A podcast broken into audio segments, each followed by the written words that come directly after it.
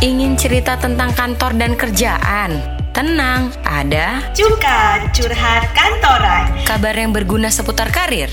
Di sini, di Cuka Curhat Kantoran. Hari ini di Cuka Curhat Kantoran Idealisme yang bisa jadi karir Kisah anak muda yang bahagia bekerja sebagai aktivis karena menurutku ketika kita bekerja dengan passion secapek apa pun kita sesusah apa pun pekerjaan kita setiap tidur tuh walaupun kepikiran tapi happy aja gitu. Dan di drama kantoran ada curhatan dari seseorang yang merasa kalau teman kantornya hanya baik di depan Karena di belakang malah sebaliknya Julid Giliran di belakang, hahaha, menggumpat semau perut. Like and dislike berlaku bila penting binasakan. Waduh, waduh, waduh, waduh, waduh. Kok gue takut ya? Halo, hey, selamat datang kembali di Cuka Curhat Kantoran dengan edisi Tahun Baru. selamat tahun baru semuanya. Yang pasti ketemu lagi kita dengan Marli dan Prita di sini di Cuka. Masih tapi ya, masih tempat kita untuk ngobrol, berbagi cerita tentang seputar kerjaan, kantoran, profesi kamu dan semua dramanya Iya, dan yang mau curhat-curhat, ayo silakan bisa curhat sama kita di sini. Kita akan dengan setia menemani curhatan kamu. Iya dong. eh ngomong-ngomong Marlene ini kan biasanya kalau tahun baru orang-orang pada punya resolusi tahun baru. Kamu punya juga nggak? Tahun 2020 buat gua temanya adalah tahun resilience. Ya kan? Kenapa? Karena gue banyak banget apa ya boleh dibilang tantangan, challenge, baik itu dari sisi kehidupan gue pribadi maupun pekerjaan. Jadi belajar untuk survive lebih survive lagi gitu loh di tahun 2020. Harapan gue 2021 ini adalah bersinar aja, bersinar kembali bersinar. Get pasti akan Amin gitu ya. Gimana dengan lo nih, uh, Frit? Harapannya apa? Kalau gue tuh di tahun 2020 tuh gue dikasih kesempatan luar biasa sama Tuhan di tengah pandemi ini, di tengah negara lagi krisis, gue dikasih kesempatan untuk bisa uh, bermanfaat hidup gue bisa bermanfaat kepada lebih banyak orang gitu ya lewat kerjaan gue. Nah, gue berharap sih tahun ini tahun 2021 gue bisa lebih bermanfaat lagi buat banyak orang, buat bangsa dan negara, begitu ya. Aduh, Eh, itu sih ini harapan luar dan doa biasa, gue.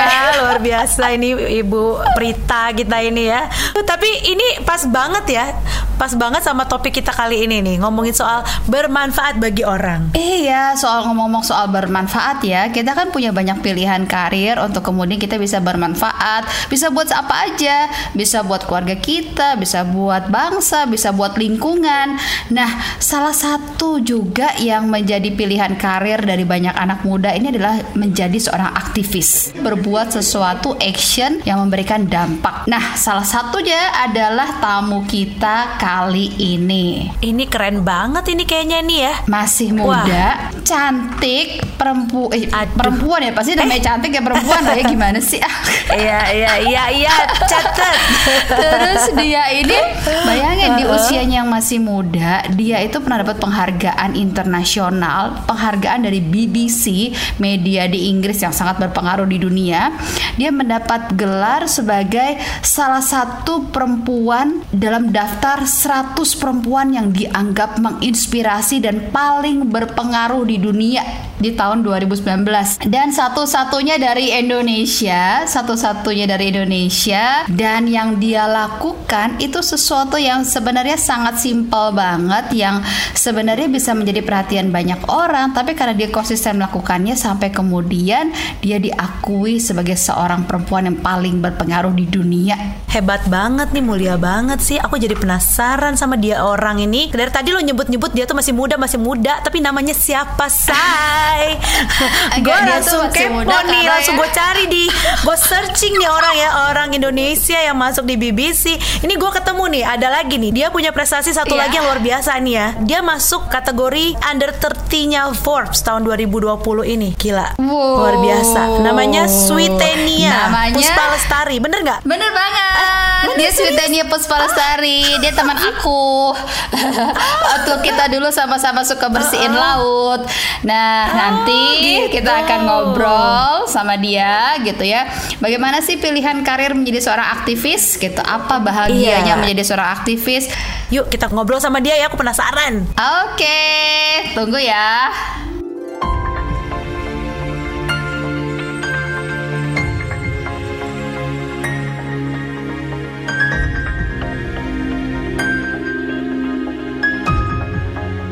Nah, udah nih sekarang di depan kita hadir uh, Sweet Tenia Puspa Lestari yang aduh-aduh dia kelahiran tahun berapa ini ya? Kenapa muda sekali? Hai Tenia. Halo, Tenia. Tenia. Kamu kelahiran tahun berapa Ten? Buka kartu ya, aku 94 94 berarti sekarang umur uh, 25 berapa? menuju 26 25 menuju 26 udah jadi 100 perempuan paling berpengaruh di dunia dari BBC terus ada masuk juga 30 under 30 dari Forbes ya Forbes, Wait. iya. Aku, aku kepoin Wikipedianya ya ampun Tenia canggih banget. Pengen tahu dong Tenia kegiatan kamu tuh jadi coba didetailin dong di sini apa aja sih kegiatan Tenia nih tadi yang katanya si aktivis lingkungan hidup ini ya. boleh boleh jadi kalau didetailin sebenarnya uh, kegiatanku jauh dari kata aktivis kali ya. Mungkin apa yang dilihat sama orang nih aktivis marah-marah doang atau misalnya uh, teriak-teriak atau kritik sana sini gitu ya. Uh, jadi sebenarnya yang aku lakukan sehari-hari itu memimpin sebuah yayasan dan komunitas. Jadi namanya adalah Diverse Clean Action di mana komunitas dan yayasan ini berfokus pada konservasi laut khususnya masalah sampah. Nah dari sini uh, apa namanya aku memimpin kenapa namanya beda gitu ya komunitas dan yayasan karena komunitas itu lebih ke arah relawan-relawan di mana aku menghimpun banyak orang untuk melakukan kegiatan-kegiatan peduli lingkungan khususnya laut. Sedangkan di sisi yayasannya aku memimpin kurang lebih uh, 11 orang yang memang bekerja penuh waktu untuk melakukan berbagai program untuk meningkatkan kapasitas daur ulang di pulau-pulau kecil. Itu sih kurang lebih kak. Dari berbagai masalah lingkungan kenapa kamu mutusinnya mengutin sampah plastik di laut. Nah kenapa tuh? Karena aku dari namanya dari namanya aja kan divers gitu ya. Aku suka banget uh, scuba diving sebenarnya. Jadi aku penyelam uh, aku pernah uh, seminggal lah setiap sabtu minggu dan liburan sekolah di salah satu pulau di kepulauan Seribu. Itu letaknya di utara Jakarta. Nah dari situ aku uh, benar-benar suka laut dari kecil. Nah karena aku terbiasa hidup di uh, di laut di pantai. Nah makin lama tuh memang ketika aku menyelam baik itu di Jakarta maupun di provinsi lain makin lama makin banyak sampah. Nah akhirnya aku milih kuliah itu di teknik lingkungan di Bandung karena memang pengen sesuatu yang berbau lingkungan lah ya gitu. Tapi awalnya mikirnya eh, apa bahagia-bahagia jalan-jalan ke hutan gitu-gitu ya. Ternyata ngomonginnya masalah sampah limbah kayak gitu sistem pengelolaan eh, apa polusi udara dan lain-lain. Dan dari situ wah nyambung loh ternyata apa yang aku temukan di bawah laut sana tuh sampah ternyata akibat dari uh, mismanaged waste yang ada di darat. Nah dari situ akhirnya makin kepo-kepo apa yang bisa aku lakukan sebagai mahasiswa gitu ya dulu mah akhirnya nyari-nyari komunitas mana yang bisa bantu aku di pulau dulu besar ternyata nggak nemu yang fokusnya ke masalah sampah laut. Nah dari situ akhirnya uh, sotoy deh bikin komunitas dulu gitu. Terus ternyata berkembang jadi yayasan sekarang nggak kerasa udah lima tahun. Kamu bilang kamu susah nih dapetin orang-orang yang yang yang awalnya tuh siapa ya yang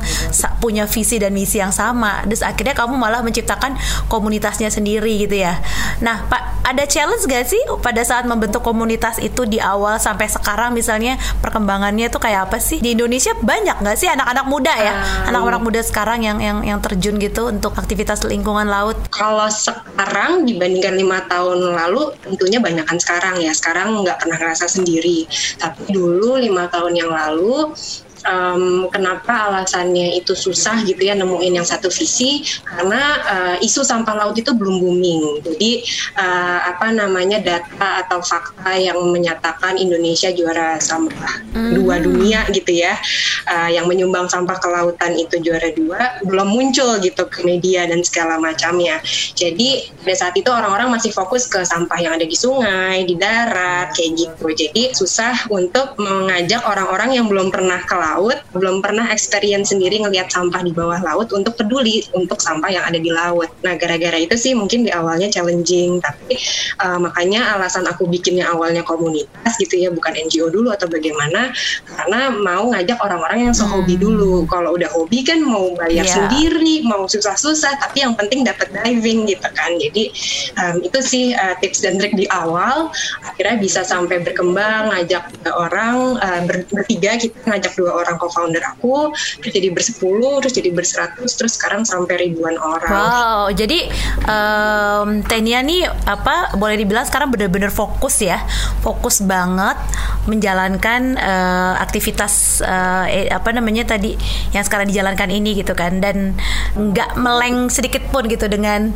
oh ada tawaran kerjaan di sini kayak lebih menarik, kayaknya nggak susah atau gimana atau ini ini ada rencana masa depan gak sih? Kira-kira dengan yang ada yang sekarang nih dengan perkembangannya sekarang ini menurut kamu bakal potensi gak sih ke masa yang akan datang pekerjaan ini gitu loh? Soalnya jarang-jarang anak muda ya mau terjun dalam pekerjaan karir seperti ini gitu loh. Aku sih worry juga tapi gimana menurut uh, maksudnya pertanyaan kamu madece apa enggak gitu? Masa depan cerah apa enggak gitu maksudnya pertanyaannya muter-muter banget sih mau nanya kayak gitu Marlin. Mau nanya sama anak kayak ini kamu potensi gak sih kerjaan ini ya? Gitu. Ada depannya nggak Wela? Orang tua aku pernah menanyakan hal itu kok mbak. Ah serius? Terus gimana? Terus jadi terus, terus oh. uh, kalau hmm. misalnya ditanya tadi ada tawaran kerjaan atau gimana um, tentunya hmm. misalnya uh, tawaran-tawaran itu datang gitu ya. Tapi misalnya uh, aku sendiri nggak kepikiran gitu untuk coba pekerjaan um, lain karena mungkin karena aku sudah memulai komunitas ini dari tingkat tiga kuliah. Nah dari tingkat tiga hmm. kuliah komunitas ini sudah berdiri, nah, akhirnya banyak proyek-proyek kecil yang ternyata duitnya udah bisa mulai muter. Nah, akhirnya hmm. begitu aku lulus kuliah, aku melihat oh ini masalah sampah laut semakin seksi.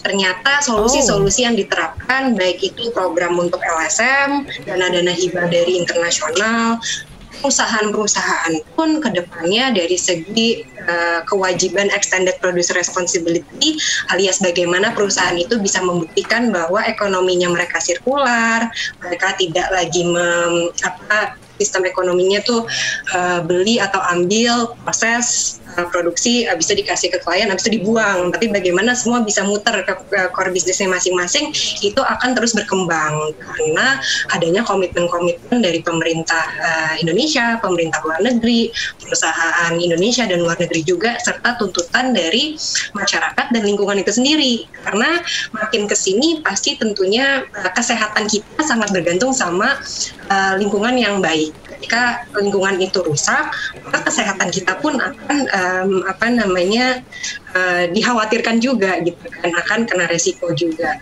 jadi dari situ uh, malah ketika aku lulus kuliah mentor-mentorku yang di perusahaan-perusahaan yang nyaranin udah dibikinin akte notaris saja jadi yayasan karena pasti ke depannya banyak sekali program yang bisa um, kamu lakukan. Nah dari situ akhirnya uh, lulus kuliah 2017, aku langsung bikin akte notaris. Terus akhirnya kita coba desain-desain um, bagaimana sih bisnis model sebuah yayasan gitu ya dengan sedikit sekali referensi um, karena ya nggak banyak kan tadi uh, eh, LSM yang memang dibangun sama orang yang nggak punya duit gitu. Biasanya kan orang kaya dulu baru bikin macam. Iya iya. Iya iya iya benar-benar udah punya donor dulu baru bikin iya, gitu iya, ya. Tapi ya makin ke sini uh, ada aja sih tawaran program dan juga bagaimana program-program kita ternyata bisa sustain bahkan sekarang kita juga uh, sudah uh, apa punya beberapa lini social planner di mana kita punya bisnis-bisnis toko curah kecil uh, yang bisa membuat masyarakat pesisir bisa beli sabun shampoo dengan wadahnya sendiri. Akhirnya nggak menghasilkan sampah plastik sekali pakai atau saset kayak gitu-gitu sih. Jadi ternyata ada jalannya. Iya ada ceruk bisnis yang apa? Yang um, ramah lingkungan mm -hmm. ya bahwa sebenarnya green economy di Indonesia tuh ada peluang iya, sebenarnya Tania iya, ya. iya, iya, iya. nah Tania pengen nanya ya kalau berarti kan kerjaan di uh, eh, LSM di NGO itu kan berarti memang bukan uh, benefit ekonomi goalnya begitu ya itu bukan sebuah capaiannya hmm. Lantas apa bahagianya sih bekerja di NGO seperti kamu ini? Hmm, mungkin uh, kerja dengan purpose kali ya. Karena kalau misalnya dibandingkan secara cuan gitu ya, ya nggak jelek-jelek banget kok gitu sebenarnya uh, untuk kerja di Jakarta gitu ya masih oke okay lah gitu. Jadi kayak aku selalu bertanya kepada timku, kebetulan timku ada yang lebih tua, ada juga yang seumuran dan banyak yang lebih muda. uh, kamu kerja di sini apakah kerja cari uang, kerja cari network, atau memang ini passion kamu gitu. Karena menurutku pasti semua orang punya passionnya masing-masing. Nah, ketika kita bekerja dengan passion, secapek apa pun kita atau sesusah apa pun pekerjaan kita, um, setiap tidur tuh walaupun kepikiran tapi happy aja gitu dan uh, banyak ide-ide yang inovatif serta kolaboratif yang bisa muncul dari uh, kerjaan ini. Itu sih bahagianya kak. Jadi intinya kalau udah terjun sekalian nyemplung gitu eh, ya. Itu juga benar. Terakhir pengen tahu, uh, dia uh, jujur ya, kamu pernah ngebayangin nggak bahwa dari awal kamu mulai mengutin sampah plastik di laut, kamu bakal dapat rekognisi internasional dari BBC, dari Forbes seperti itu? Enggak lah. Sebatas pengen tahu aja dan mengaktualisasikan diri gitu ya daripada aku cuma ngomel-ngomel doang atau orang lain mendingan teh apa yang bisa aku lakukan. Tapi ya alhamdulillah ternyata bawa lah ya ke sini sampai sini rekognisinya tapi bukan target utama di awal. Nah itu dia, itu yang itu kuncinya Iya. tuh kan worth it kan pertanyaan gue Iya, yang iya, terakhir iya, kan, iya, iya. itu bukan target utama di awal. Eh, Jadi nggak usah apa, apa namanya mulailah dengan serius. Nanti eh, orang-orang apa dunia pun akan meng- menghargai apa yang sudah kita kerjakan ya. Mungkin itu Amin. kali ya Iya, iya, yang betul, jadi betul. key takeaways-nya gitu. Thank you Tania. Ya makasih banget Makasih ya juga. buat inspirasinya. Semangat terus dengan kerja-kerjanya. Yes. Eh, kita nanti diving bareng lagi sambil mengutin Aku sampah. ikut. Amin. Sore rame. Sukses terus ya Tania. Oke, terima kasih. Bye. Bye-bye. Thank you Tenia. Nah, udah nih selesai ya pembahasan kita. Aduh, keren banget tadi si Tania ini ya. Semoga bisa memotivasi teman-teman juga ya untuk memikirkan kira-kira karir yang mau dipilih seperti apa ya kan. Tapi saatnya kita untuk pindah segmen dulu. Kita masuk ke drakor, drama kantoran. Prita. Nah, ini ada satu curhatan yang masuk di komen Instagram kita @curhat kantoran. Dibacakan. Gua coba bacain ya. Ini penuh dengan emosi ini baca ini ya gitu ya. Kayaknya penuh dengan Aduh. kegeraman. Gue harus membayangkan gitu ya, bayangkan ya. Oke, Jadi oke, gini. oke, oke, oke. Kak, bagaimana jika menghadapi teman-teman kantor yang berbeda ketika sedang ngumpul bareng? Kayaknya baik-baik aja, tapi giliran di belakang, hahaha, mengumpat semau perut. Like and dislike berlaku. Bila penting, binasakan. Waduh, waduh, waduh, waduh, waduh. Itu kayak- sampai binasakan ya. Kayaknya bener-bener takut emosi ya? banget ya kayak emosi banget ya kayak. Dan itu barusan kejadian di depan mata saya. Gimana itu? Solusinya gimana? Emosi banget ya. Aduh, I feel you ya. Tenang-tenang ya. Mas atau Mbak ini tenang, tenang ya, tenang ya. Gimana gimana Yud? Supaya meredam nih emosi banget ya kayaknya lagi panas-panasnya nih kayaknya. Oke, tapi ini normal. Maksudnya kejadian istilahnya kalau kita tuh kenalnya nama istilah kayak gitu ini ya ditusuk dari belakang atau apa ya backstabbing gitu kali ya. Cerita-cerita seperti ini kan banyak ya kita temukan di kehidupan perkantoran, pekerjaan, bahkan di kehidupan kehidupan percintaan. nah, tapi kalau gue ngalamin kayak begini biasanya sih em, kalau memang worth it untuk diajak ngobrol one on one dengan dia yang kita anggap melakukan eh, apa namanya tadi penusukan dari belakang tadi itu ya sebelum kita terlanjur dibinasakan tadi yang dia bilang sebelum kita dia binasakan alias eh, karir kita mungkin akan menjadi terhadang dengan aksinya dia lebih baik kalau aku sih akan ajak orang yang ngobrol tanyain kira-kira kenapa ya? gitu. Ada masalah apa? Kalau memang masih bisa diselesaikan bareng-bareng apa yang bisa diimprove dari diri kita yang bisa meningkatkan pekerjaan lebih baik lagi gitu kan. Jadi kan eh, sifatnya menerima feedback gitu loh. Tapi kalau kira-kira dia nggak bisa diajak untuk ngobrol baik-baik pun nggak bisa karena orang ini pada dasarnya udah nggak suka sama kita atau mungkin pada dasarnya dia udah benci sama kita. Kalau menurut gue sih ya jujur gue lebih baik mening- meninggalkan orang itu. Aja nggak usah temenan gitu. Kalau kalau yang gue alamin selama ini ya kalau di kantor tuh sebenarnya gue lebih prefer punya temen di luar kantor sih. Karena kalau di temen tuh di kantor tuh ya profesional aja gitu ya sebatas teman kerja. Tapi kalau teman curhat teman apa teman apa mungkin gue akan prefer di luar kantor aja deh gitu. Ya nggak sih? Nah, iya bisa juga kayak gitu. Nah, kalau gue termasuk orang yang senang berteman sama teman kantor ya, karena gue eh, ngerasa gue cukup lama menghabiskan waktu di kantor, jadi gue pengen membuat kantor gue sebagai my second home. Jadi gue bakal berteman ikut sama teman-teman, termasuk juga nongkrong. Cuman memang biasanya kalau ada kejadian kayak gitu, gue pertama yang gue lakukan gue akan introspeksi diri dulu sih. Emang gue nyebelin ya, gitu ya. Kayak bener banget apa yang ditanyain sama yang diomongin sama Iyut, gue sering kali nyamperin orangnya, gue ajak ngomong baik-baik, eh gue nyebelin ya, gue ngeselin ya, gue segitunya ngeselin ya gitu. Dan gue akan tanya sama dia dan dan dia akan ya gue berharap dia ngomong apa adanya. Kalau memang dia care sama gue ya dia Iya. akan ngomong. Tapi kalau dia memang tidak care dia akan enggak lo baik-baik aja kok. Tapi di belakang gitu kan.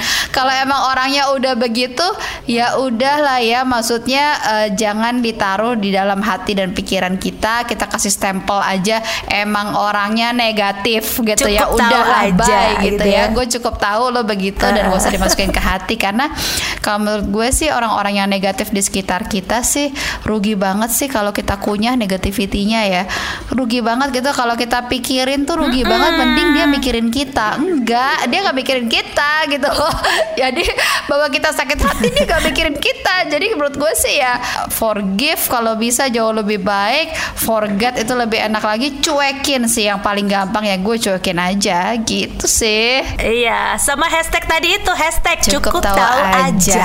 Ya, Eh. habis itu atur jarak. Yang paling penting kita perlu introspeksi juga sih. Apa emang jangan-jangan emang gue nya nyebelin iya. atau kadang-kadang emang gue eh, emang suka nyebelin juga sih gue. Makanya gue nanya.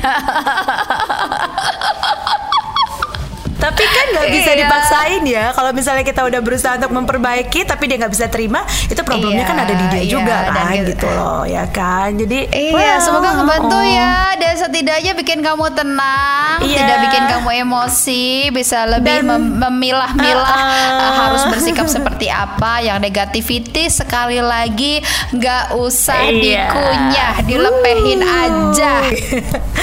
Oke, terima kasih semuanya. Kayaknya udah ya hari ini episode kita cukup sekian eh, untuk pembahasan kita di Cuka Curhat Kantoran. Semoga bermanfaat buat teman-teman semua dan ya jangan lupa ya sharing ke curhatkantoran at gmail.com atau bisa lewat Instagram kita Curhat Kantoran. Ya udah kalau gitu kita pamit ya Prita ya. Udah kelar nih episode kita, tapi eh, jangan lupa untuk dengerin episode-episode sebelumnya juga. Dan sekali lagi kita mau ucapin selamat tahun baru, goodbye 2020 dan kita punya semangat 2021 pasti akan lebih baik karena kita yang akan menentukan nasib kita sendiri.